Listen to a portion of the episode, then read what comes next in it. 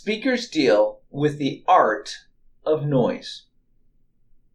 So let's spend a few minutes talking about noise.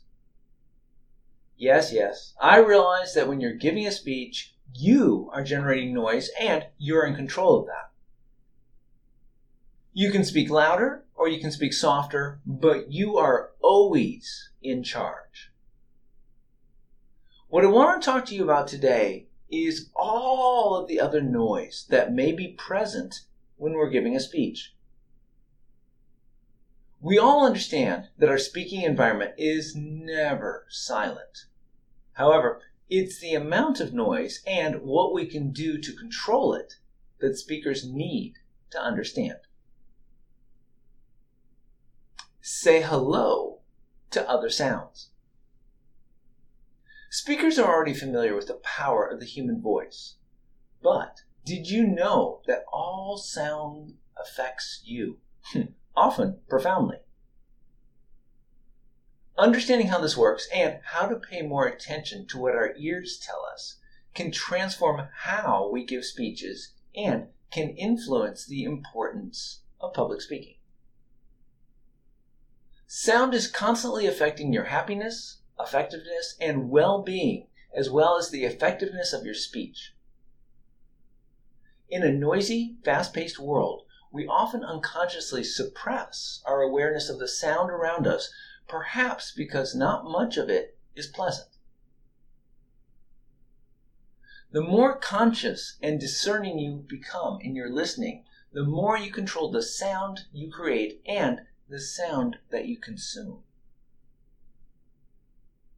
Noise may be epidemic, but we ignore it at our peril because it can have devastating effects on our speech. In schools, poor acoustics damage health.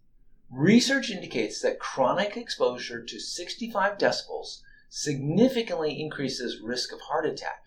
So, teachers may be well shortening their lives by working in this much noise year after year.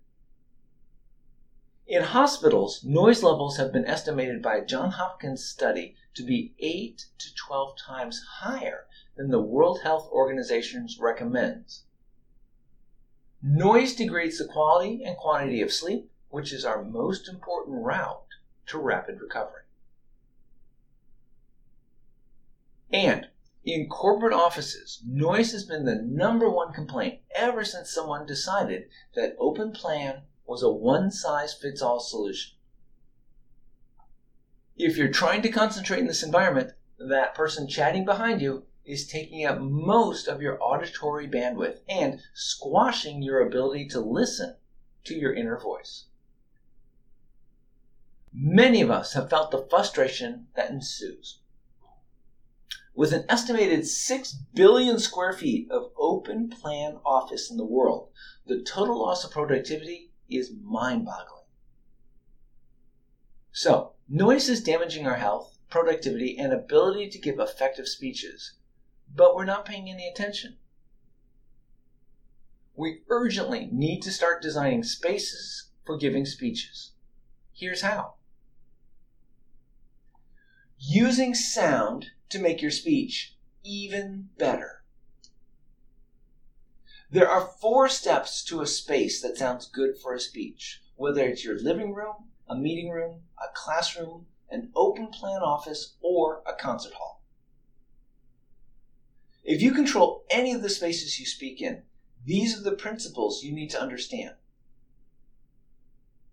Hard surfaces such as metal, stone, glass, and plaster all reflect back most of the sound that hits them. Meeting rooms with stone floors, polished wood tables, and glass walls may look impressive, but with plenty of confusing sound bouncing off all those hard surfaces, it's no wonder that people at the other end on conference calls often can't understand a word. We need to move from hard to soft. Any room in which a speech matters should have reverberation time of well under one second, which can be achieved by installing absorbency.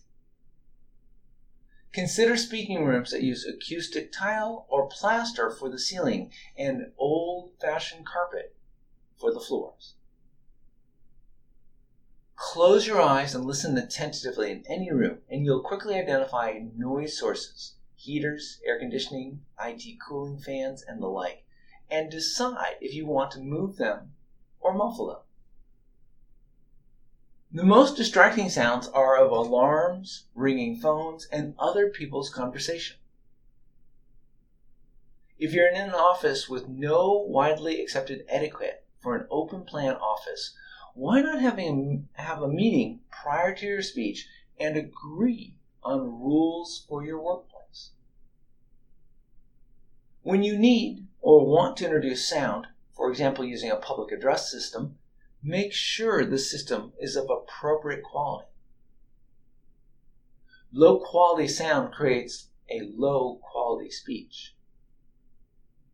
Even if you can't influence the sound around you, you can take steps to mitigate noise and choose silence. In an ever noisier world, listen consciously and design your surroundings with your ears. Your health happiness, and the quality of your speech will all benefit. What all of this means for you. When we give a speech, we generate noise. The noise that we generate, we have complete control over and allows us to provide the benefits of public speaking. However, since we deliver our speeches in the real world, we need to understand that there's many other noises that our speech may be competing with. We need to understand that these noises exist and we need to develop ways to deal with them. It turns out that noise can not only impact your speech, but it can also affect you.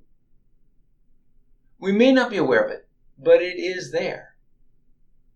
We can't ignore the noise that's all around us noise can have a negative impact on us. In order to get the noise in our speaking environments to work for us and not against us, we need to take care of four different elements of sound acoustics, sources, the sound system that we're using, and the content of the noise. If we can take control of the sound that is surrounding us, then we can deliver even better speeches.